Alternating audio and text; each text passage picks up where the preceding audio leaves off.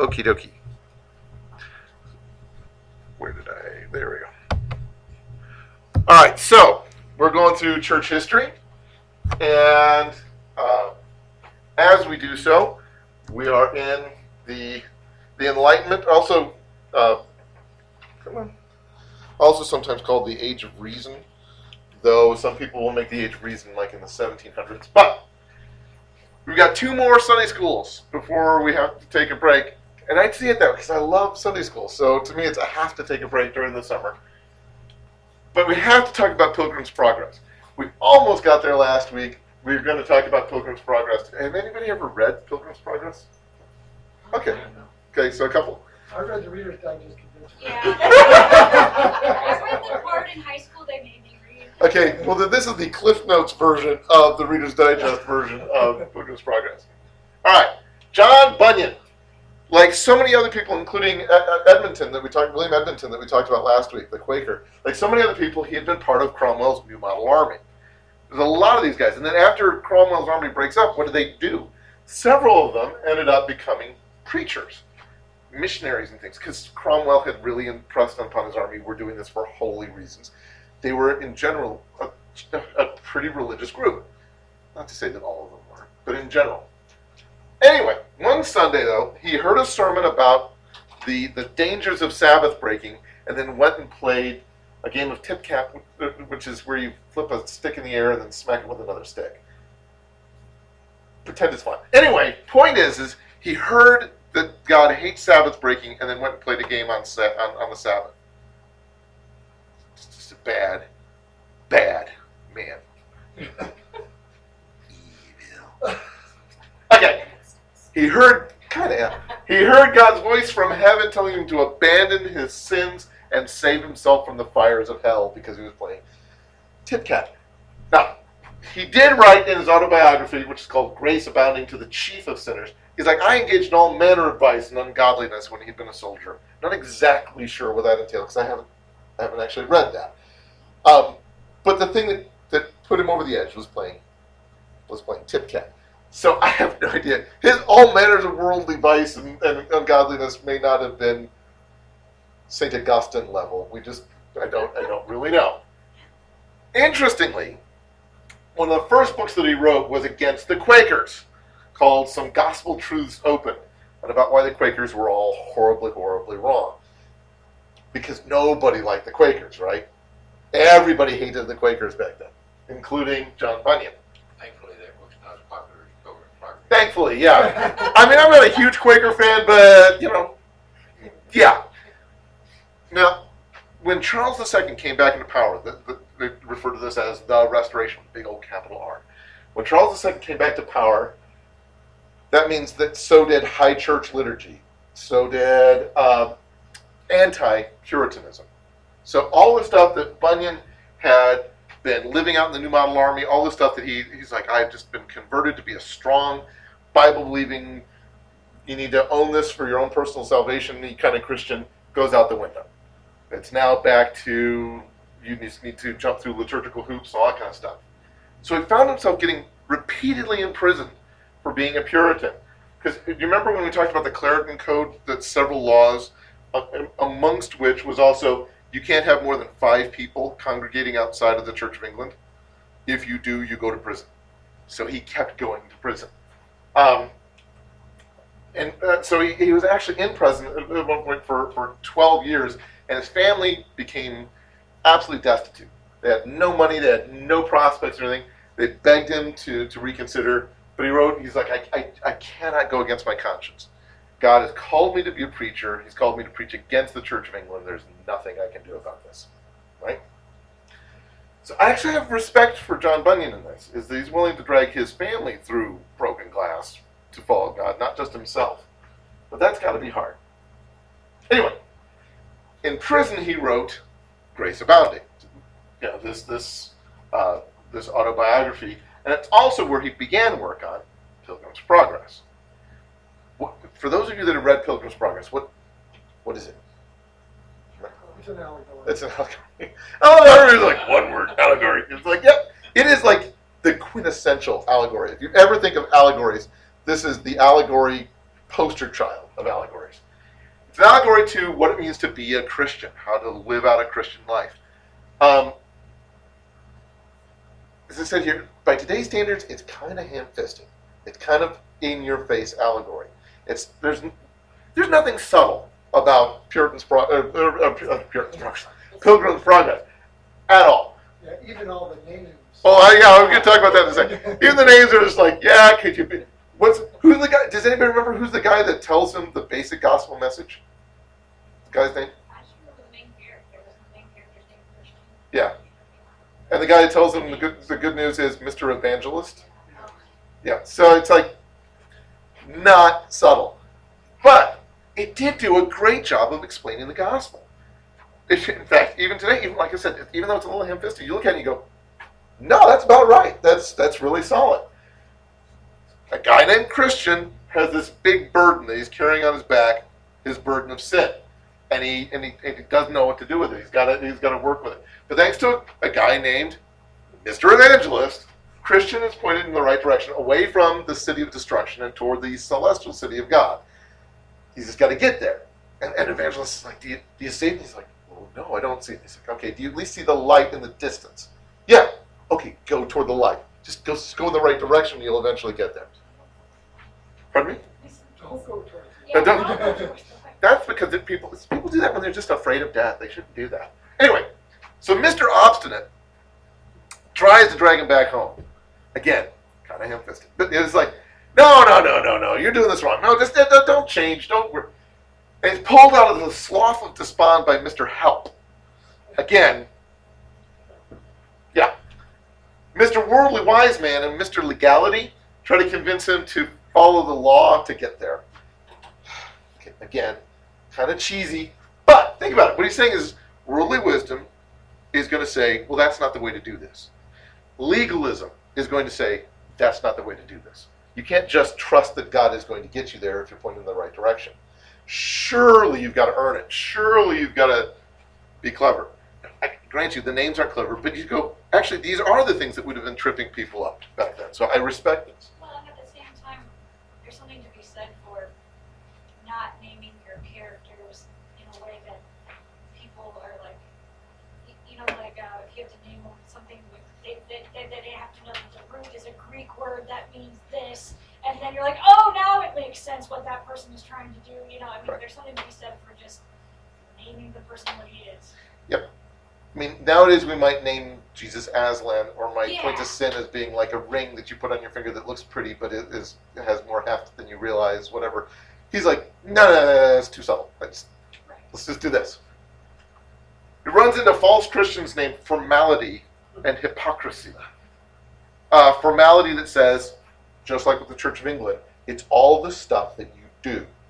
You, you have to dress up on a Sunday morning. You've got to make sure that you uh, do the mass right. You've got to make sure that you. It's important that you do the right stuff. Now, actually, there were some Puritans that said you shouldn't dress up on a Sunday morning, but that's not even necessarily where I'm going with that. Rather, going, that's not what makes a good worship.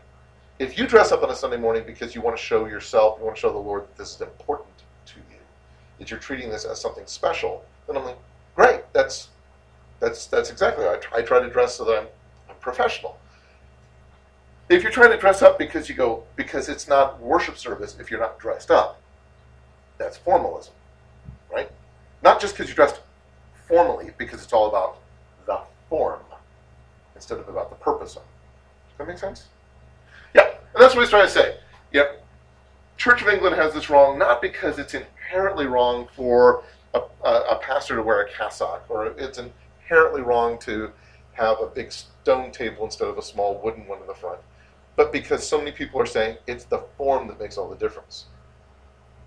Okay. But he trusts in his book, you know, the Bible, and in the key that he's been given called the promise. If he just holds on to this book and trusts the key to open all the doors, then he finally gets over all of his fears. He crosses over the river of death, which is the last little bit, and he finally enters the glorious celestial city. Bang, bang, bang, hand fist, hand fist. But you go, that's actually right you know and and and for people that at various points have been told they shouldn't be reading their own bibles and things and not for a little while, because the Puritans actually encouraged people to be reading the Bible. But for for people that may not be the most theologically minded, for him to walk through all this is actually extremely helpful.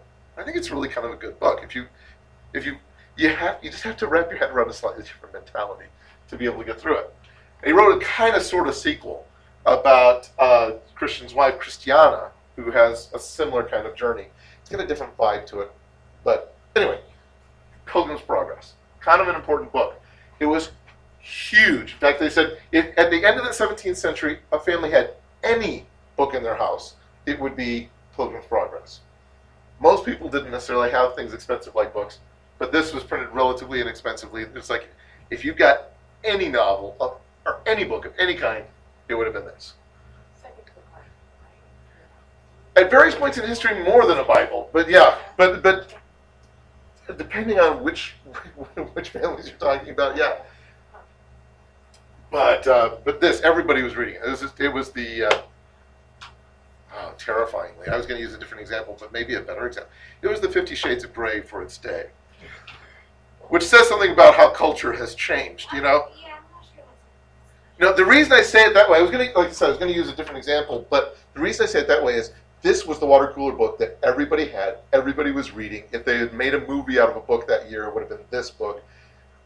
This is the book that everybody was going, that rocked. Today, we, we don't tend to be drawn to that. Yeah. Although Fifty Shades has a lot of controversy. Did this one have controversy with the church? Oh, yeah. Oh, okay. So it, it, it was actually uh, terrifyingly that may even be a better example than I'd originally thought because it, for some of the Church of England people who would have read it and sat there and said, "Formalism, hypocrisy, is that pointed toward us?" Yes. It's like it would have been controversial for you to have been. You've been a, you're kind of a naughty person for reading this this very biblical book. Um, again, cultural shifts. Which is not to say that they were nicer people back then. They had their own Funny enough, Naughty too, person. both, both books have characters named Christian in them. You're right, this was a really. All right, let's move on. point is that it presented the gospel message to thousands who would never heard it clearly. Um, we, we, we talk a lot about how do you clearly present the good news. He did a great job. We had a whole Sunday school class on trying to present the good news in, in, in a clear way. He did a good job. It also spawned a lot of allegories. People started churning these things out badly. As, as is often the case, when something's popular, people go, "Oh, for forty-five dollars, I can make that same movie." You go, no, you really can't. You know, it's like this was. Right. This is a good movie. This is a bad. Nine hundred movies like it. This is a good book. This is a bad. Nine hundred books like it. Nine hundred books like it. Started popping out all over the place. Ham-fisted, inferior allegories. But you could also argue that this is kind of where things like Chronicles of Narnia came. This is C.S. Lewis reading this, going, "Yeah, I could do that. I could do it but more subtly." That's that's one cover of of a, a compilation of the Chronicles of Narnia. Who is that? That is the lion. That's right. It's Aslan, the lion, who's an allegory to Christ. There you go.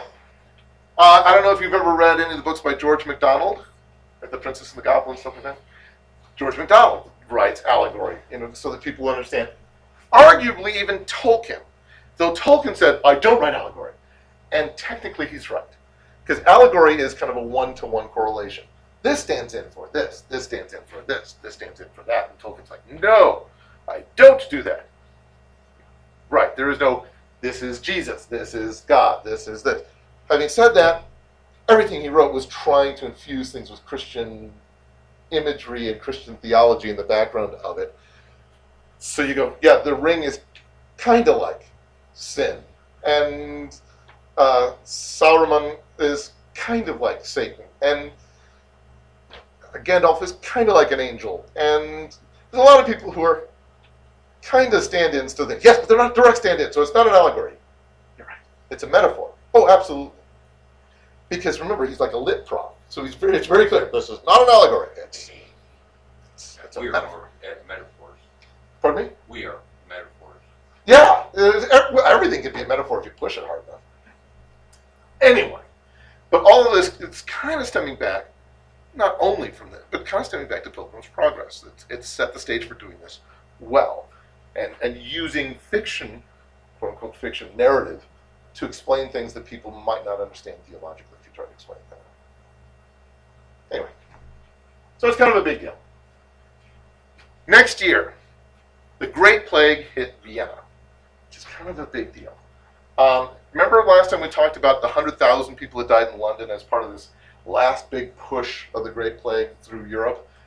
Carried on through Germany, Bohemia, all over the place, and finally the Austrian city of Vienna, which is nasty. But it's it's one it's one over the span of like a decade or a decade and a half. There was just a ton of, of cities that went down with the plague. Vienna was a trade city, and it was constantly filled with people from all over the place. It was this hub. It was like Chicago of, of, of, of uh, Europe. Everybody went through there. Everybody was going out through there. People and goods from all around the world. The people brought diseases, but even more so, the goods brought diseases with them. They had warehouses that had trade goods that would sit there for months. You'd have grain that'd be sitting there for months. You'd have rolled up carpets that'd be sitting there for months. Okay, for those of us that have ever worked downstairs in, in the uh, uh, the Sunday school slash VBS closet, the fact that we had things that weren't sealed in sealed containers, even though we we don't have a particularly messy, horribly unhygienic basement, what did we get? We got mice because we had things that were open. We had paper goods that were open. We not even like we had a lot of food sitting there in the VBS closet. Just we just had tons of stuff. Tons of stuff that can be turned into nests or food and some degree of hiding place slash sanctuary for mice equals mice. That's you're just gonna get it. These guys had tons of stuff, warehouses filled with stuff that they didn't touch for months, which meant that they were filled with rats, and the rats were filled with fleas, and the fleas were filled with bubonic plague, right? Not nice. Again, it didn't help that, like we talked about with London, Vienna was another one of these cities that, like all Renaissance and, and Enlightenment cities, they were filled with piles of garbage and refuse. They just they just piled sewage up in the streets. They weren't even as good at cleaning it up as London was. London was relatively good. Vienna was nowhere near that good at, cleaning things up as London was. And so there just there was just raw sewage and garbage everywhere. It's like cities were designed to incubate bubonic plague. And seriously, you sit there and you go, all right, let's cram all the houses together. Let's have tons of storage spaces that nobody can even get to. Let's put food in the streets and raw sewage, and then let it fester over the summers and things. And there's a reason why you, you watch these old movies and things, and people have their hankies out all the time, and you always think, yeah, they're always like that, and, and, and- or cravats, and you always think, they're so genteel. They always have to have their little hankies. And you go, I want a gas mask. Hanky nothing. I would not enjoy being in one of these cities. This would be horrific. Which is why, if you were wealthy, you didn't have you didn't have a uh, even a penthouse in the city. You lived out in the country, right? Which there's a whole genre of BBC stuff that you watch on PBS about people that have to leave their country home because they don't have any money anymore, so they have to go work in gasp a city. Which we look at and go, well, I suppose that would be rough. Yeah. Totally different kind of rough back then. Okay? All right, anyway. So about 15% of the population died within a couple of weeks. It was huge. About 76,000 people died in the, in the plague in the span of, well, several months. It was nasty. It was really nasty. And the Viennese were terrified not only that they might all die, I mean, that's bad enough, but the, their whole raison d'etre is to be a trade city. Everybody comes through.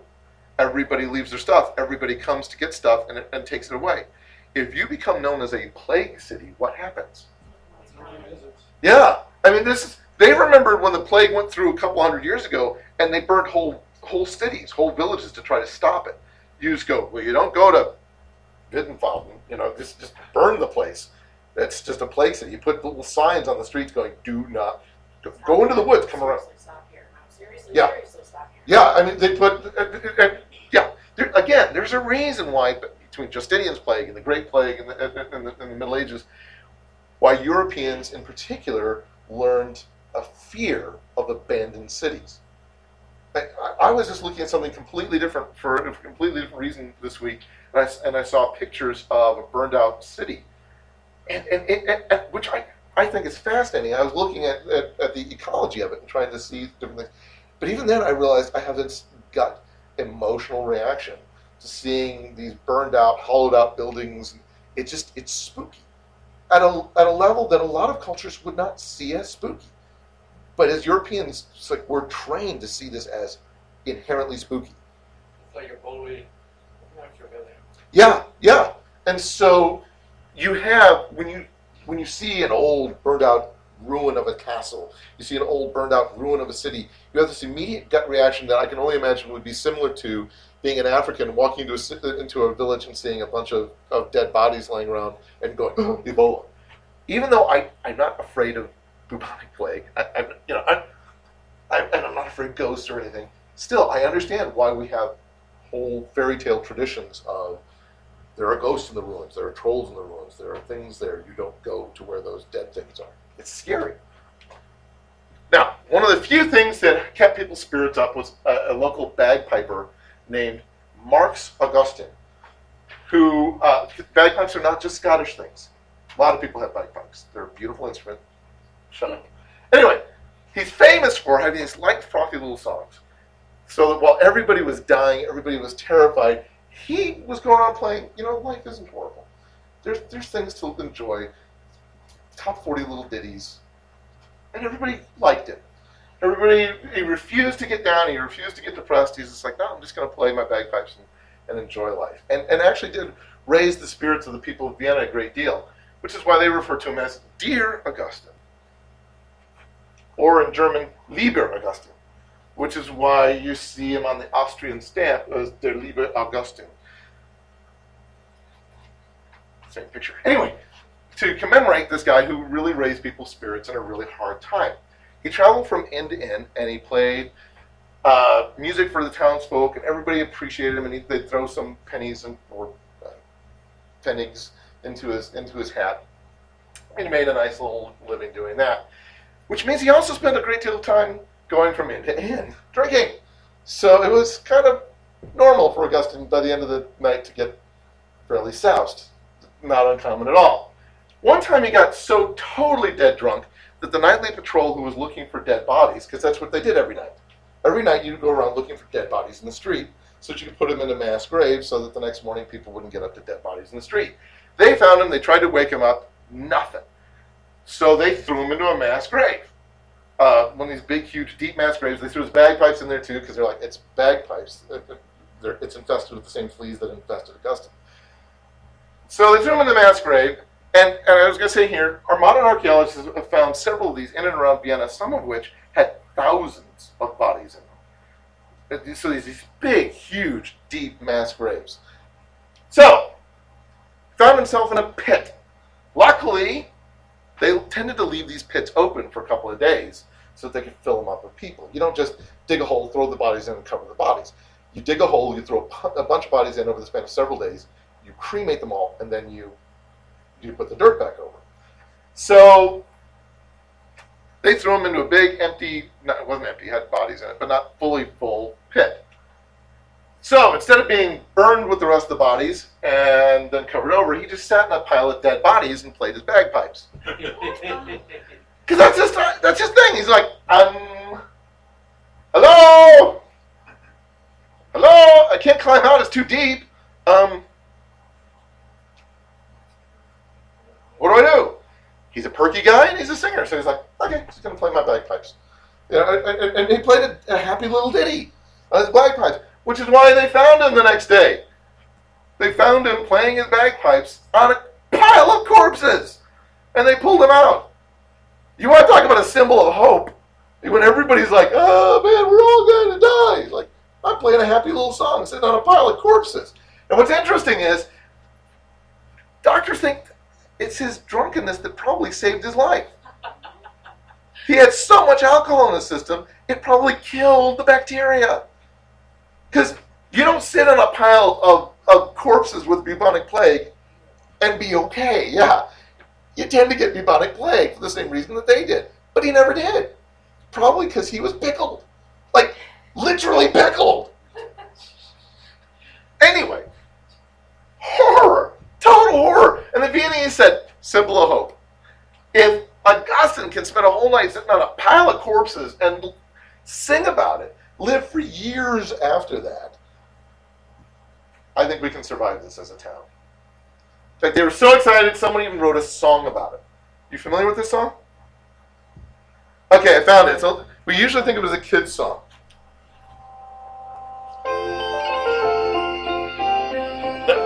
Now, this is in German, but I'll also make sure that I, I read it in English. Oh, you dear Augustine, Augustine, Augustine, oh, dear Augustine, all is lost. Money's gone, girlfriend's gone, all is lost, Augustine. Oh, dear Augustine, everything is lost. Fancy again sequence.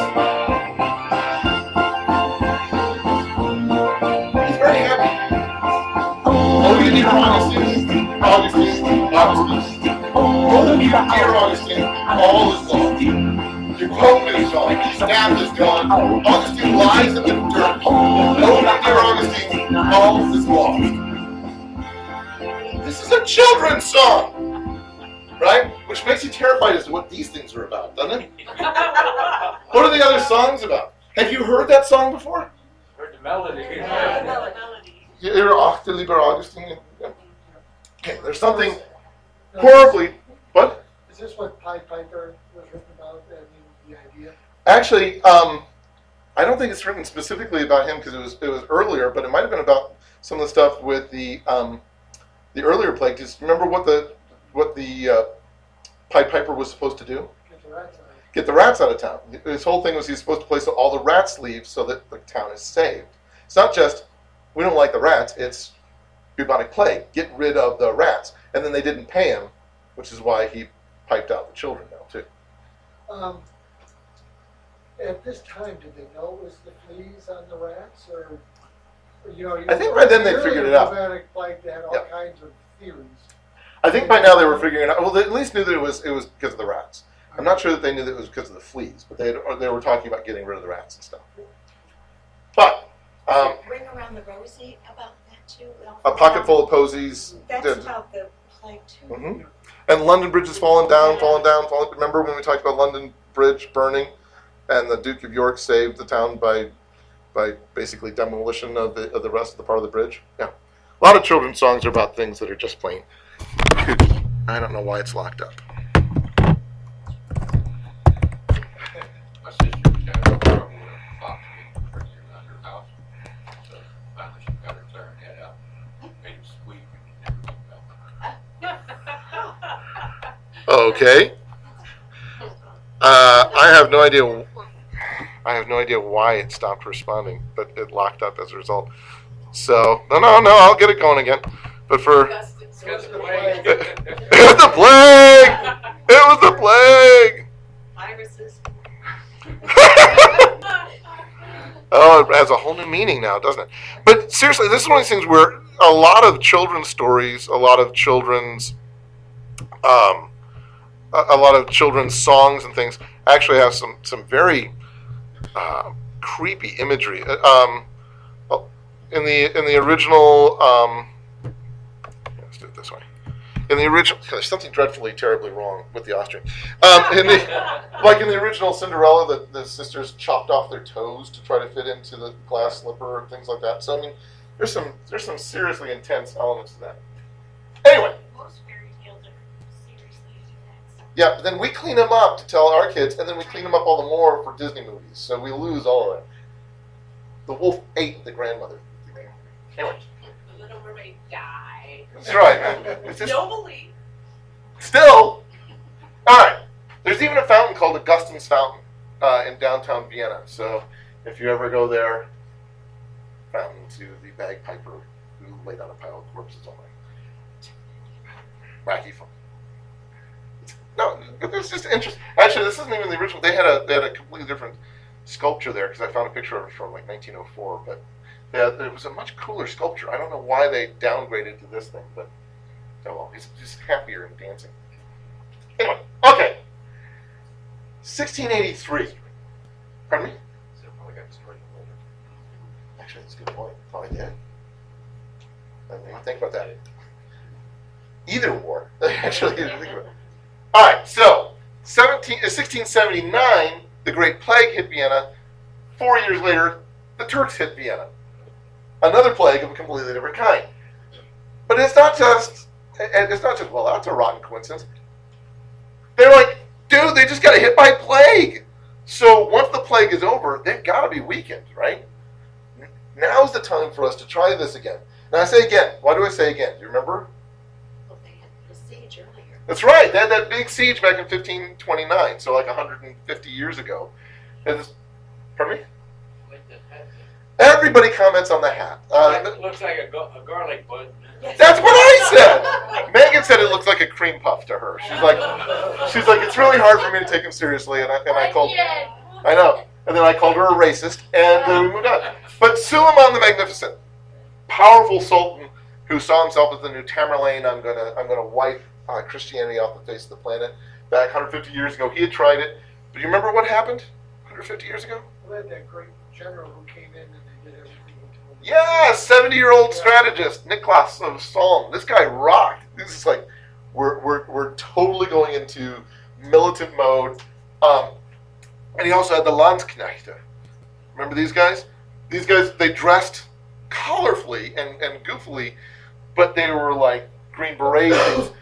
Why did they dress so colorfully and goofily? Remember? Yeah, Intimidate. if you are that good, you want people to see you coming. Because if you know that the Landsknechte are there, you'll tend to say, I don't think I'm fighting. I mean, look at this guy with this with this flamberge here, this wiggly sword. This thing will just rip you to shreds. You don't you don't get touched by this thing without dying. It's like putting on a Superman suit. It is. You just go, okay, it's Superman. I'm done. You know, uh, and that's exactly what that's exactly what they're going for here. That's where the song "Bring In the Clowns" comes from.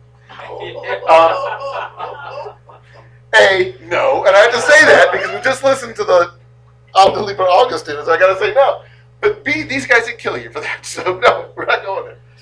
But yes, it's this idea of saying from a distance, you see the guys who are the scariest guys you can imagine. This is uh, part of why you use pennants and things like that in, in, in, in wars, also so you can identify whose troops are whose.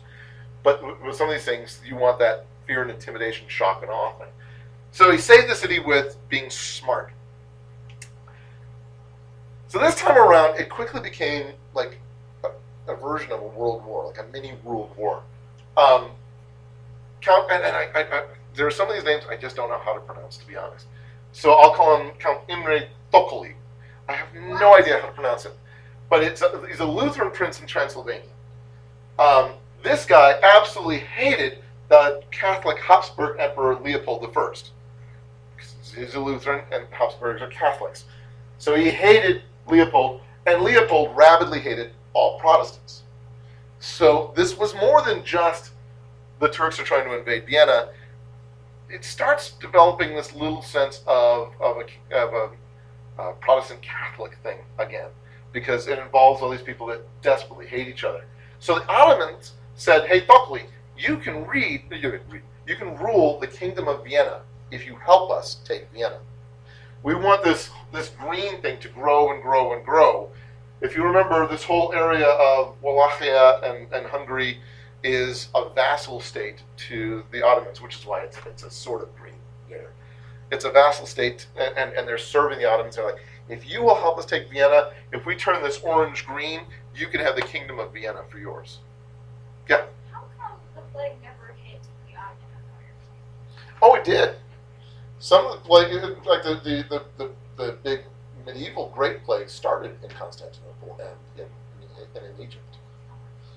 So it did. It decimated areas there too.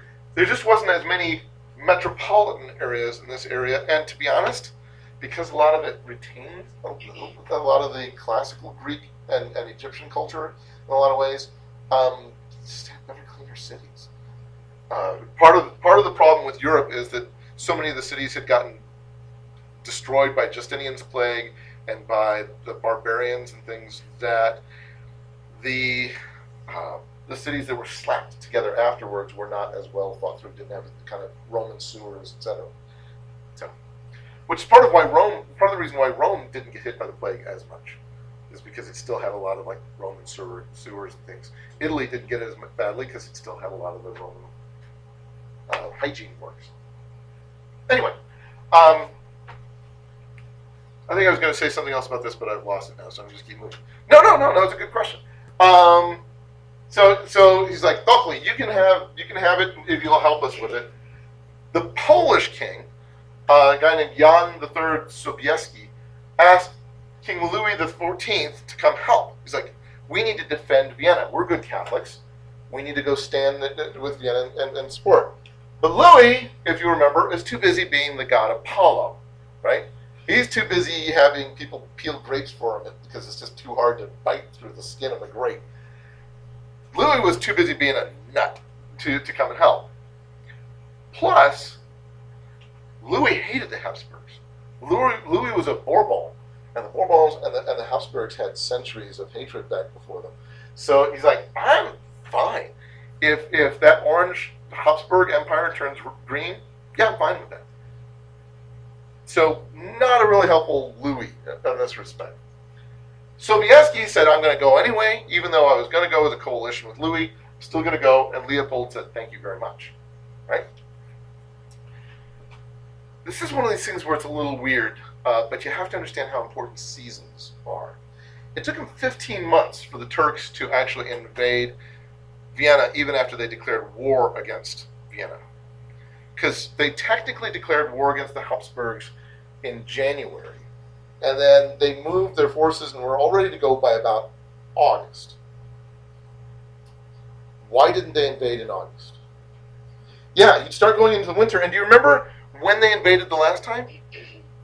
It was the spring during yeah, with the horrible, horrible rainy season, and they, they like they lost half their people just by being soaked to the skin and cold all the time. They had, they were sick all the time. So they're like, okay, we missed our window of opportunity. We want to invade like June, March, maybe earliest. We, we want to do, but you don't want to invade any earlier. You don't want to invade in the winter. You don't want to invade in the early spring. So since we're actually ready to go, and we've got everybody all worked up and ready to go by August, we're toast. We might as well just wait and try later. Which is good for the Viennese, right? Because it gave Vienna time to dig in and fortify.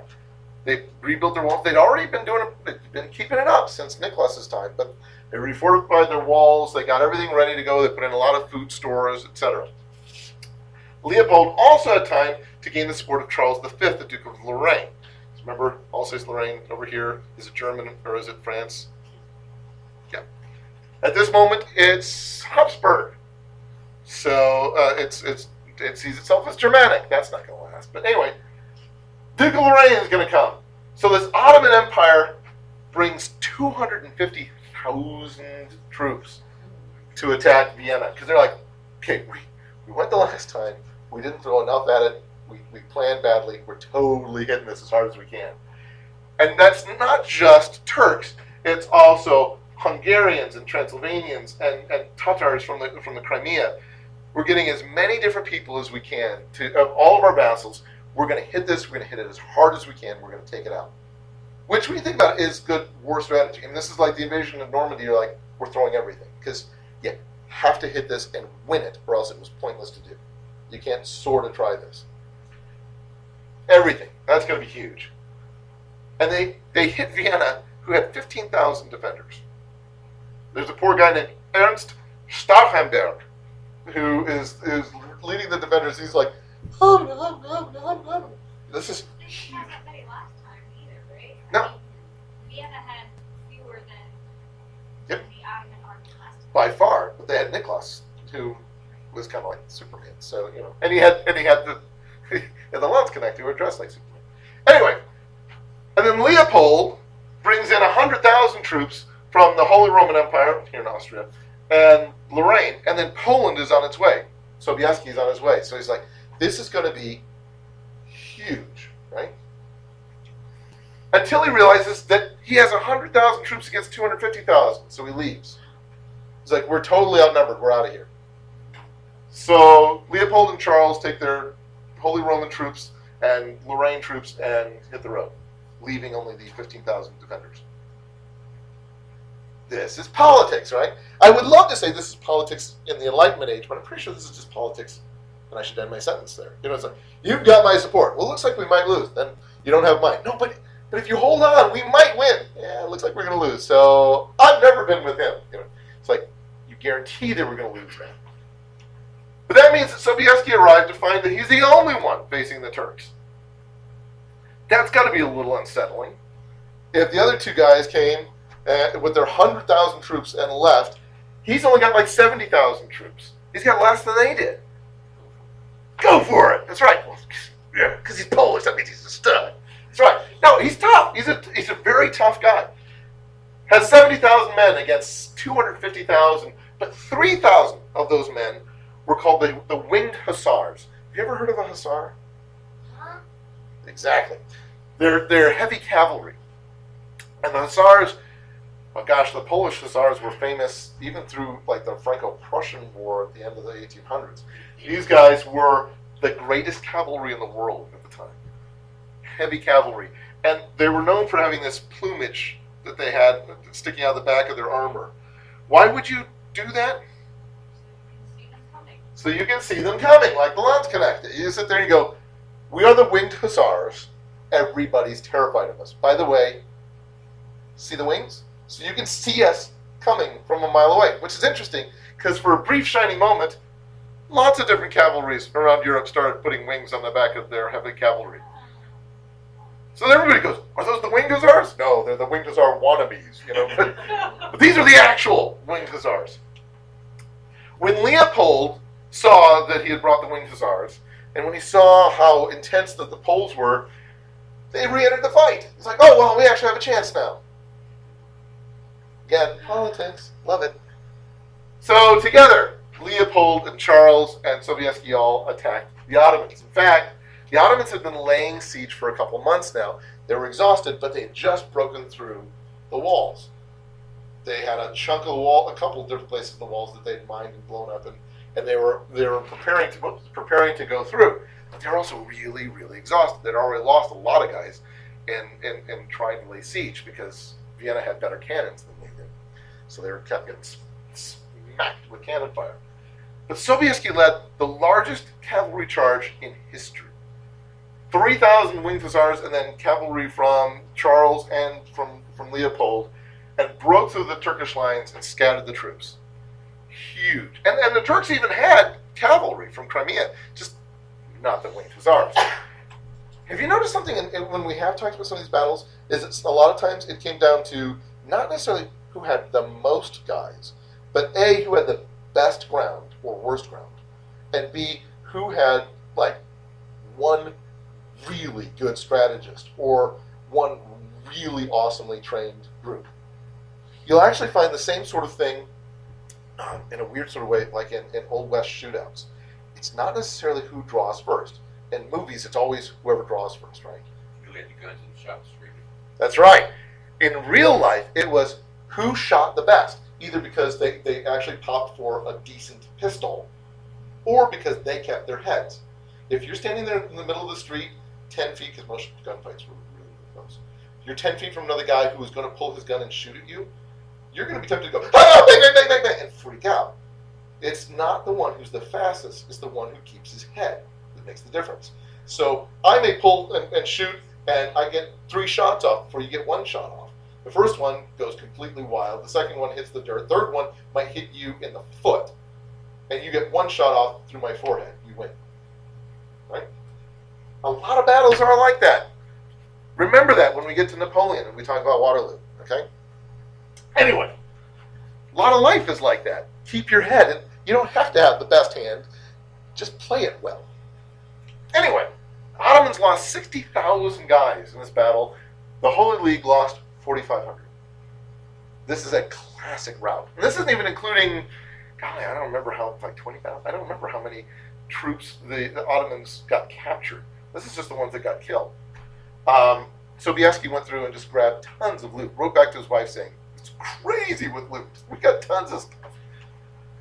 battle is significant in a lot of crucial ways.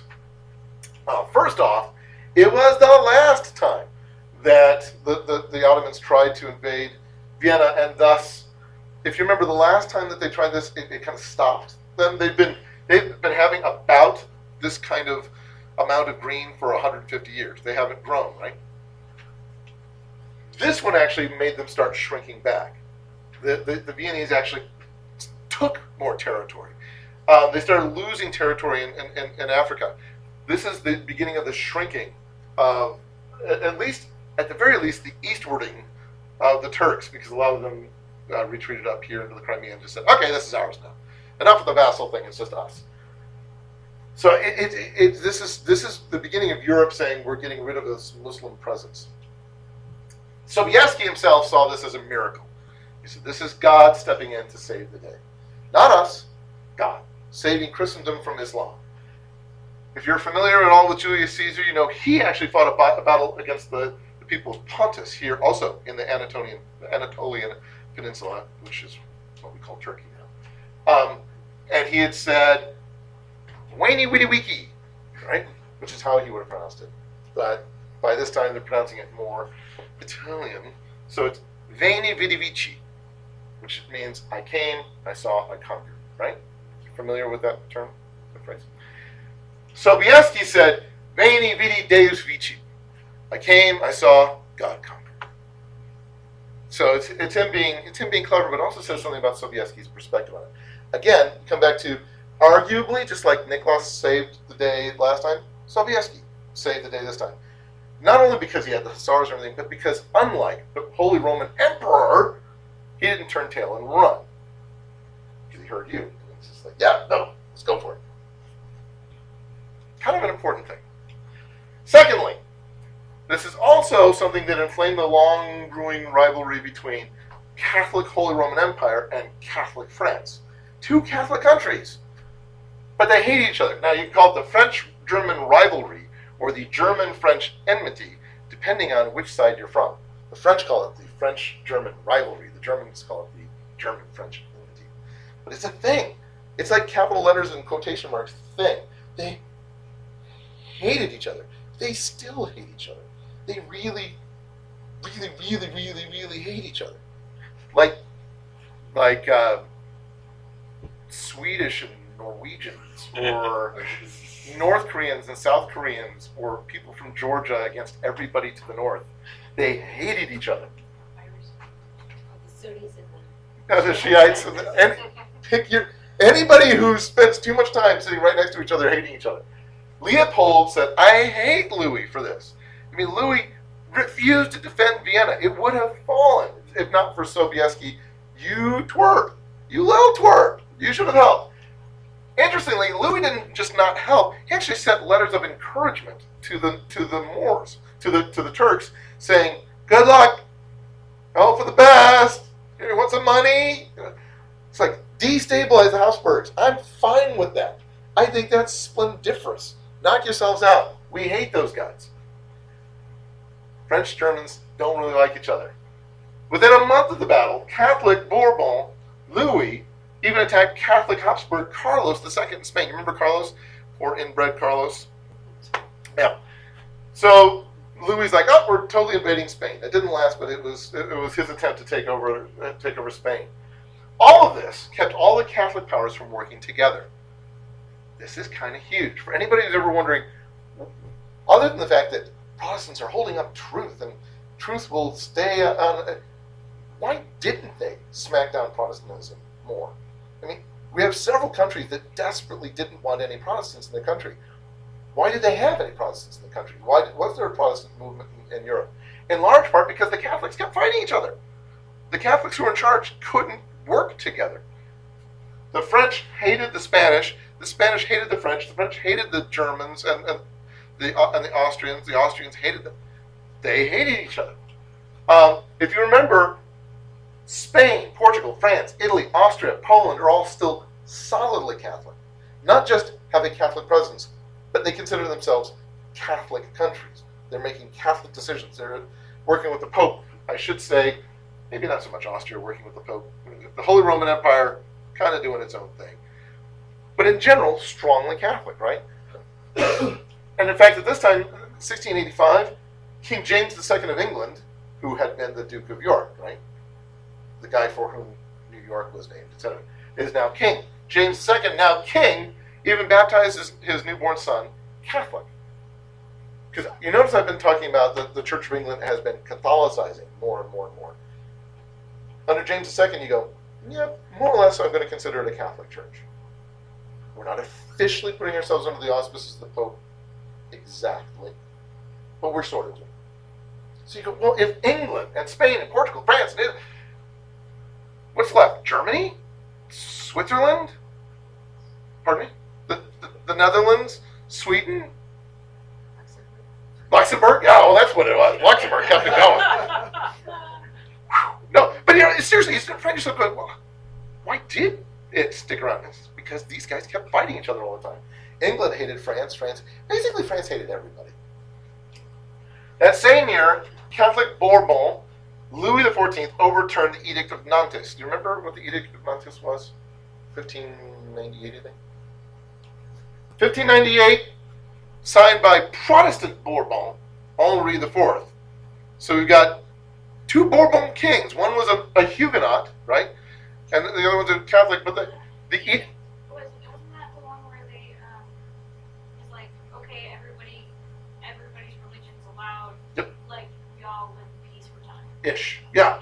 And it, it didn't really work so good, but the idea was that Huguenots could have their worship, that uh, that the Catholics could have their worship, um, that the Waldensian no, not them.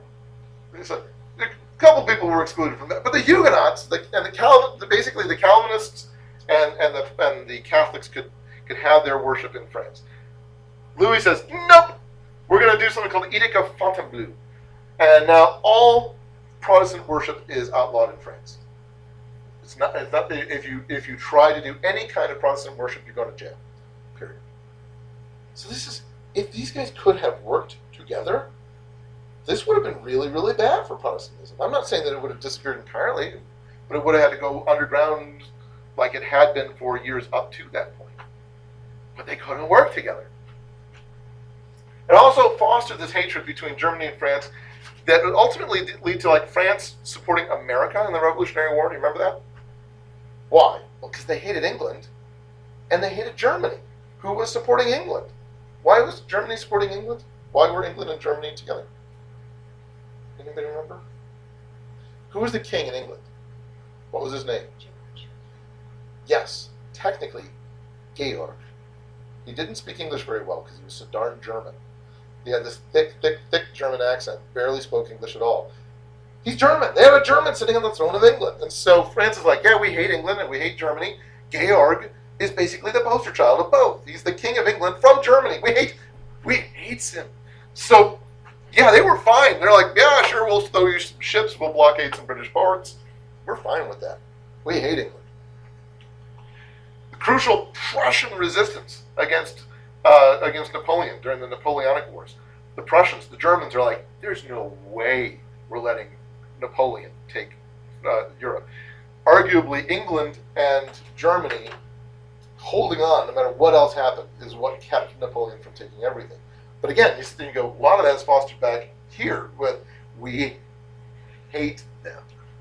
The Franco-Prussian War at the end of the 19th century, this huge boundary-changing, life-changing war in the in this I think 1870s. Um, a couple world wars that that both times the Germans specifically said. In fact, they even took it back to the Franks. They're like way back in Charlemagne's time. France has always been a bunch of jerks. They've always been a world power. They've always been obnoxious. We're totally taking out France. Uh, Hitler's uh, propagandists even specifically went back to that and said, look at the centuries of French aggression. We hate them. The beauty of history is not just that it's colorful or even that it informs where we're at now, but you just look at it and you go, it's not just isolated moments. It's it's these fluid things. Like like you look at William Penn and you go, oh, from Pennsylvania. You go, "Mm, no, actually he's from England, and he learned the gospel from a guy who had been reaching out in Ireland. It- it- there's fluidity, and then he went to America. Um, it's a lot of change, and a lot of growth, but some things just linger on for stinking ever. This is one of those things. This also was the impetus for the creation of a pastry. Anybody? Talking. This is what no, I'm not just putting this.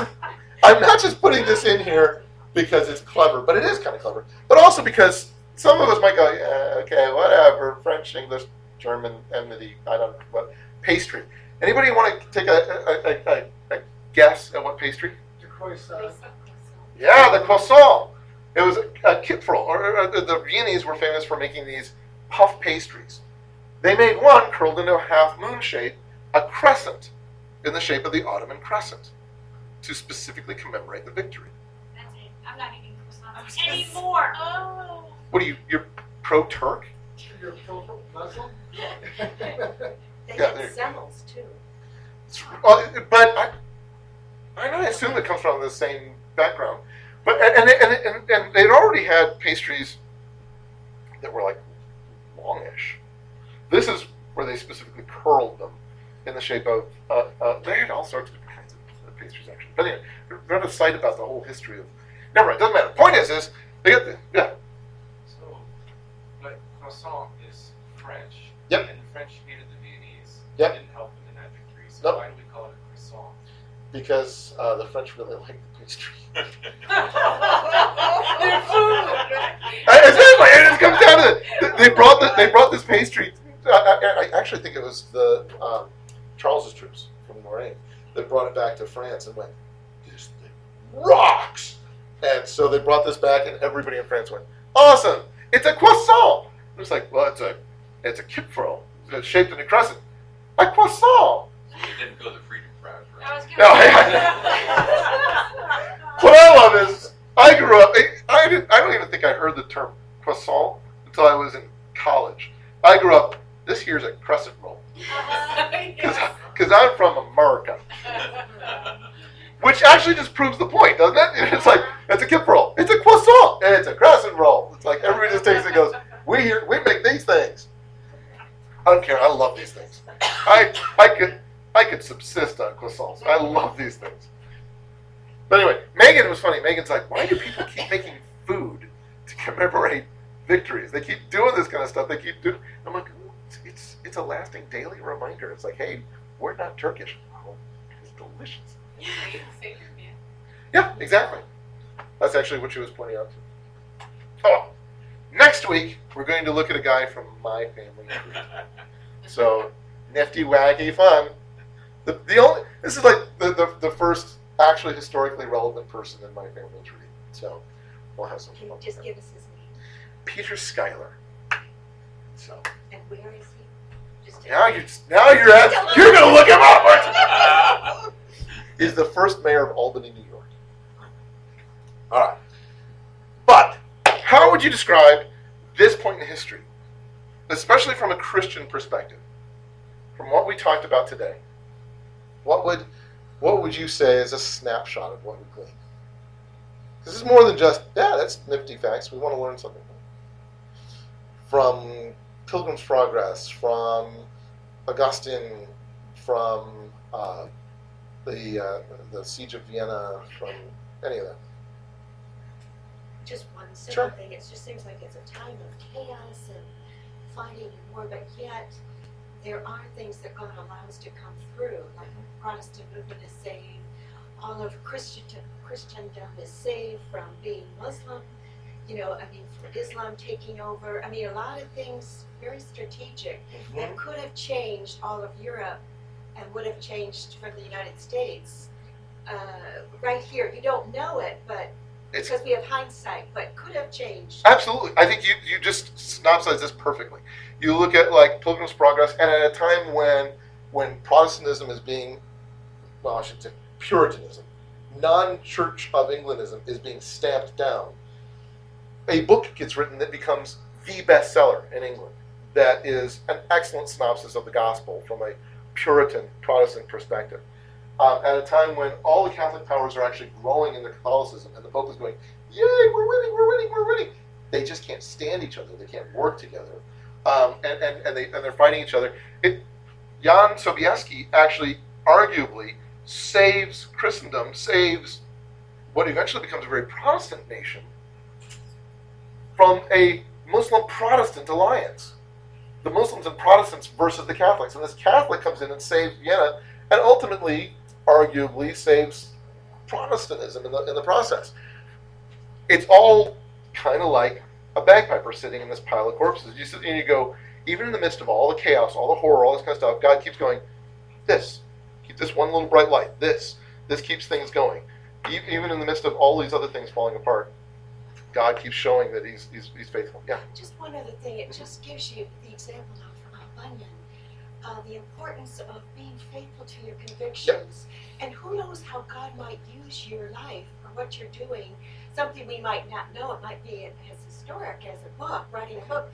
But if he hadn't been faithful, he wouldn't have been in prison and he wouldn't have had the time to write the book. Exactly. So, you know, it does say something to us. Uh, be faithful to what God has called you to do, regardless of what it, the cost. Next week, we're going to talk about a guy named Brother Lawrence, who, who wrote a book, actually put together a bunch of writings, but it was just for his own benefit and for the other brothers in his, in, in his monastery. It, his book wasn't published until after his death. Bunyan got to see thousands of people coming to know the Lord because of his book, and you go, "Well, that's huge." You go, Brother Lawrence just died a simple monk. There's nothing. I love Brother Brother Lawrence practice the presence of God. It's awesome. He didn't have any recognition that he was going to do anything big, any big deal, but but that faithfulness makes all the difference. I like that, um, Pilgrim's Progress made, made the gospel accessible. Mhm. And I think that that's something, that in, the- in the, in the medium up there, that, or that's something that we can do today is, is make the gospel accessible using media, which is. So Facebook as a ministry. It can. Well, that's okay. Let's end with this. This is good. That's, you make a good point. It can. He did a good job, just like I would say Tolkien and uh, and Lewis did a good job of saying, "All right, I'm not going to change it, tweak it. I'm not going to water it down. I'm just going to make it accessible so that you understand what I'm talking about." Uh, I mean, classic. The classic thing is, uh, though I disagree with his theory of the atonement, um, Lewis expressed a complex understanding of the atonement in a children's book, the, Lion, the Witch, and the Wardrobe, with Aslan and the Stone Table.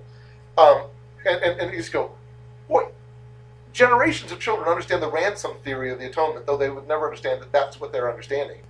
They understand the ransom theory of the atonement from reading this book. You did an awesome job. So did so did Bunyan.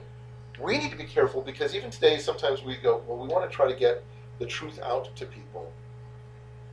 So tell you what, we'll tweak it to make it more palatable to a modern context. And Not without naming names, I'll just say there have been several movies of late that have gone back to scripture, either mining it and, and they're not even trying to be Christian, or even they're trying to be Christian, but they're they're changing it so much that you say you are you're bastardizing the very Bible that you're trying to get out to the masses. Is that really the way to do this? You can simplify it without diluting it. Well, you can make it accessible without it. Exactly. All right, well, let's close in prayer. Dear Lord, thank you so much. I thank you for for all the different ways that you show your character, you show your faithfulness throughout history and in our lives. Help us, Lord, that when we look at our lives, instead of seeing chaos, instead of seeing evil victorious, or even instead of trying to wait for good to be demonstrably victorious, help us, Lord, to see your bagpipers in a pit moments. Help us to be able to see those moments of hope that you give us, those threads of faithfulness that can work with us and, and support us even in those hardest of days. Help us, Lord, to be your masters, reaching out with your word and your truth to all those around us in ways that genuinely are meaningful and genuinely effective. Help us, Lord, to, to love you well, to work together, and to take a faithful stand give all this to you in Jesus' name. Amen.